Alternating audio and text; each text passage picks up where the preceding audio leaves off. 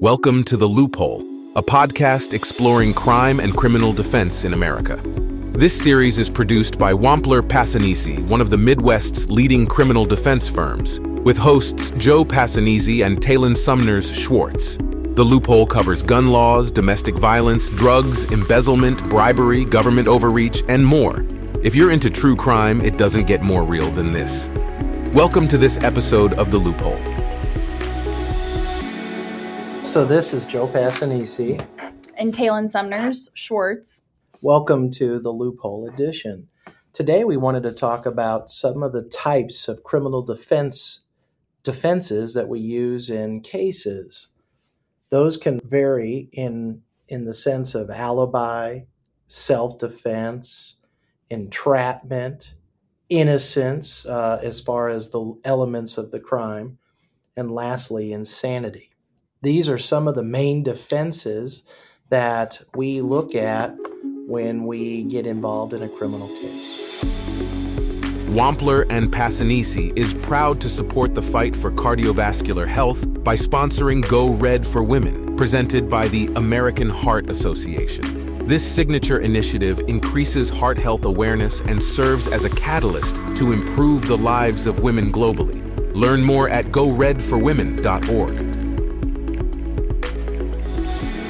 So, whenever we talk about innocence, um, what you're looking at is basically whether or not the state or the federal government or even the city, if you're in municipal court, whether or not they can meet each element of the crime that you're charged with. So, for example, if you're charged with driving while intoxicated, they've got to prove that there was operation of the vehicle intoxication, which in Missouri can be a presumption of intoxication whenever your blood alcohol level is over a 0.08.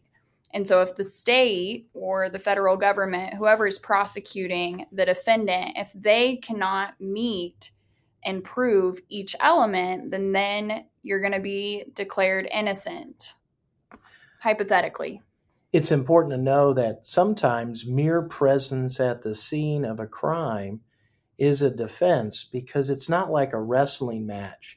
If the particular crime that a person's charged with carries three elements and the government can prove two of those three elements, but not that third element, it's not like a wrestling match where they win because they have the majority of the elements met they have to prove beyond a reasonable doubt each and every element of that particular crime. And it would be very rare for a court to actually declare someone innocent. What they would declare you is, or the defendant is, as not guilty, uh, stating that the state did not prove each element of the charge. It would be very rare for a court to say, that a defendant was actually innocent. Normally, it's going to be not guilty. And and oftentimes, uh, individuals that are facing crimes, they they want somebody to declare their innocence. The reality is, it just doesn't work that way in the process. An, another defense that is often uh, looked at is self defense. Most people don't know that Missouri is a retreat state which means that you cannot become the aggressor in a situation if you have the ability to retreat from the scene. So, for instance, if you're in a room and there's one door out of that room and you are closest to the room, you cannot engage in aggressive behavior with a person that's on the opposite side from the door just because they've provoked you or they've upset you you have a duty to leave the, the room and retreat, so to speak, and not engage. Self defense is often confused where if somebody uh, believes that they were wronged, where they can then take action and, and hurt the other individual and then claim self defense in that aspect. Another defense is is uh, alibi. Alibi is one of those situations where you argue you weren't present. A lot of times, alibi defenses are used, for instance, if there's a burglary, meaning somebody is claiming that they didn't go in the house to commit the burglary and that it was other people that actually went in. Often, though, prosecutors or the government allege conspiracies where they bring everybody in that might have some knowledge or some behavior in the conspiracy to, commit whatever crime there is. So alibi defenses become extremely difficult to prove. What is interesting about both self defense and alibi, unlike the other defenses, even insanity has this aspect the defendant has to produce some evidence first to switch the burden back to the government. So if you're going to allege self defense, if you're going to allege alibi or even insanity, you have to produce some evidence before that that defense goes to the court or to the jury to be considered. And so, in a sense, the burden shifts to the defendant at that point to put their defense on um, and to prove by a preponderance of the evidence, which is a lower standard than beyond a reasonable doubt, but to prove uh, that their case or their defense would meet the elements of self defense, alibi, or even insanity. And then the government just has to rebut that allegation or that defense. The last, well, the last two, I should say. So, entrapment, that's a situation where you cannot be predisposed to committing the offense that you're accused of committing. So, if you schedule a drug deal and you've set it up, and then all of a sudden it turns out that the person you're trying to deal drugs to turns out to be a law enforcement officer well, you were already going to sell the drugs. They didn't make you sell, sell the drugs. It's a little bit different if law enforcement reaches out to you first and then puts you in the situation where you're there. But even then, if you're buying drugs from law enforcement and your defense is, well, I didn't know that it was law enforcement, then that makes it a lot dip- more difficult. So you have to prove that you were not going to commit the act but for the government's involvement. A lot of times, especially in Missouri, individuals confuse that entrapment defense, meaning whether you've got law enforcement undercover, oftentimes in the area of, of pornography, uh, law enforcement uh, pretends to be underage minors and engage individuals via the internet pretending to be somebody they're not and then individuals are, are, are caught up in it. And, and as Talon was indicating, it, we look to the what the predisposition of the person was, not the acts of government. Now there are other jurisdictions that look at what the government does to help facilitate. But in Missouri, we are a state where they look at what your predisposition is. Lastly, insanity. That is probably one of the most misconceived defenses in the sense of what the public views based on watching TV shows. Everybody thinks that when somebody commits a crime that their defense is actually insanity. In reality, the insanity or diminished capacity is used less than 1% of the time out of all defenses. The, the perception, though, is it's used all the time. And so when you, when you have a mental health defense, uh, it is one of the most difficult uh, defenses to, to raise because everybody knows and recognizes just from watching TV, we have all of these medicines out there to help treat mental illness but when it comes to walking in a courtroom, the last thing anybody wants to do is let a mental health defense give a, a suspect or a defendant the opportunity to walk free. And so in Missouri, the way that the statute reads for someone to try to raise the defense of not guilty by reason of insanity, uh, the defendant would have to prove that at the time that they committed the act, that as a result of a mental disease or defect, they were incapable of knowing and appreciating the nature, quality, or wrongfulness of such person's act. And so you have to prove that there was some sort of mental disease that the person was suffering from that prevented them from being capable of actually having a rational thought and knowing and appreciating the quality of what they were doing and whether or not what they were doing was wrong. In a sense, the public thinks that when a person raises the defense of insanity, they're just trying to get off. In reality, it is a very rare defense strategy that is used. And even when it is used, it often fails a majority of the time. It is a very, very rare situation that a person under either diminished capacity or insanity in Missouri is successful with that defense. Recently, we actually used this uh, defense in a a high profile murder case here in Greene County. The underlining facts were that an individual who suffered for many, many years uh, differing episodes of schizophrenia on one particular evening uh, brutally and horrifically stabbed uh, a, a colleague, a former colleague, professor of his at the university in front of his wife.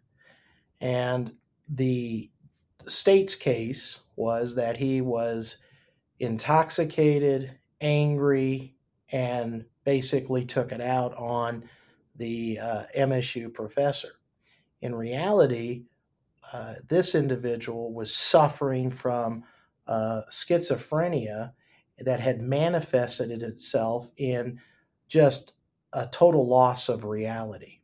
And this case was a very high profile case, not only locally and in, in the state, but received national attention because the insanity defense is very rarely used, much less successful. And one of the things that Joe has talked about, which can kind of come into play with the insanity defense while you're awaiting trial as a defendant, is diminished capacity. And so, what diminished capacity takes into account is whether or not you can understand the charges against you if you're the defendant, and then whether or not you can help aid your counsel. And so, in the in the case that Joe just talked about, uh, one of the issues in the case that allowed it to take a while to actually go to trial was the fact that the defendant had actually uh, decompensated while he was in the jail and was unable to understand the legal proceedings or aid his counsel going forward. And so he actually had to be placed in the Department of Mental Health, which is where they will place individuals and then they try to uh, restore their competency to allow the trial to move forward. Uh, because as sort of a public interest aspect, you don't want people getting convicted or being punished for things that they can't understand whenever they have a right to counsel and a right not to incriminate themselves. It's quite amazing to know that the general public, as well as we, we see it every day, recognizes that individuals suffer from severe mental health issues. We see it in the homeless population. We see it in our military veterans that come back from serving. We see it from individuals that have extensive substance abuse issues. The, the problem becomes when using that defense as an explanation for the, the commission of a crime is where the rub comes in. Uh, people think that uh, there's no such thing as mental health, especially when it comes to defense for a crime. but yet these are the same individuals that recognize people suffer from mental health every day. And, and so as a society, you, you're, you see it everywhere you are, especially in our area. We see it at intersections. We see it with the military uh, members that come home. We see it in substance abuse as a way of self medicating for the underlying mental health issue. What complicated this case was in Missouri, we have a law that says that you cannot drink or use substances and then commit a crime.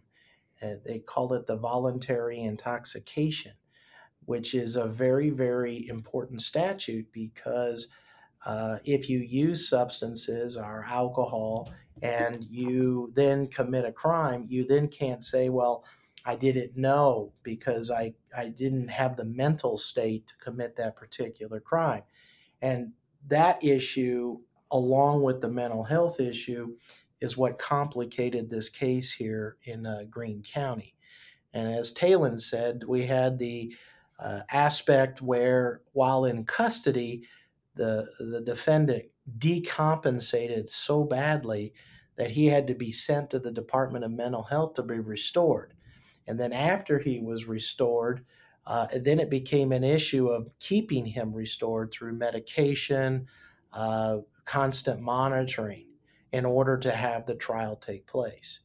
And in this trial, there was over, I would say, almost 20 witnesses that testified, including experts from the state as well as lay witnesses and law enforcement from the scene.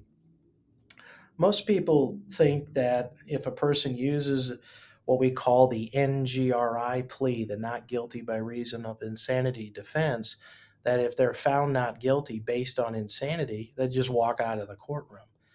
The reality is, is they don't. They they go to a mental hospital and they they, serve their time, so to speak, in the mental hospital. And then there is an elaborate process before they're released from the mental hospital that actually goes back through the court system uh, in the jurisdiction which declared him or her NGRI. And one of the things that we hope to do on this podcast is to actually bring some of the top mental health experts in Missouri as well as in the nation to assist in explaining what goes into a into an insanity evaluation. The the concept of various strategies when it comes to the defense of an individual when they're charged with a crime. A lot of times we not only look at the defenses that we've brought up today, but we're looking at mitigators, explanations in the defense for what is an appropriate punishment for what the person is charged.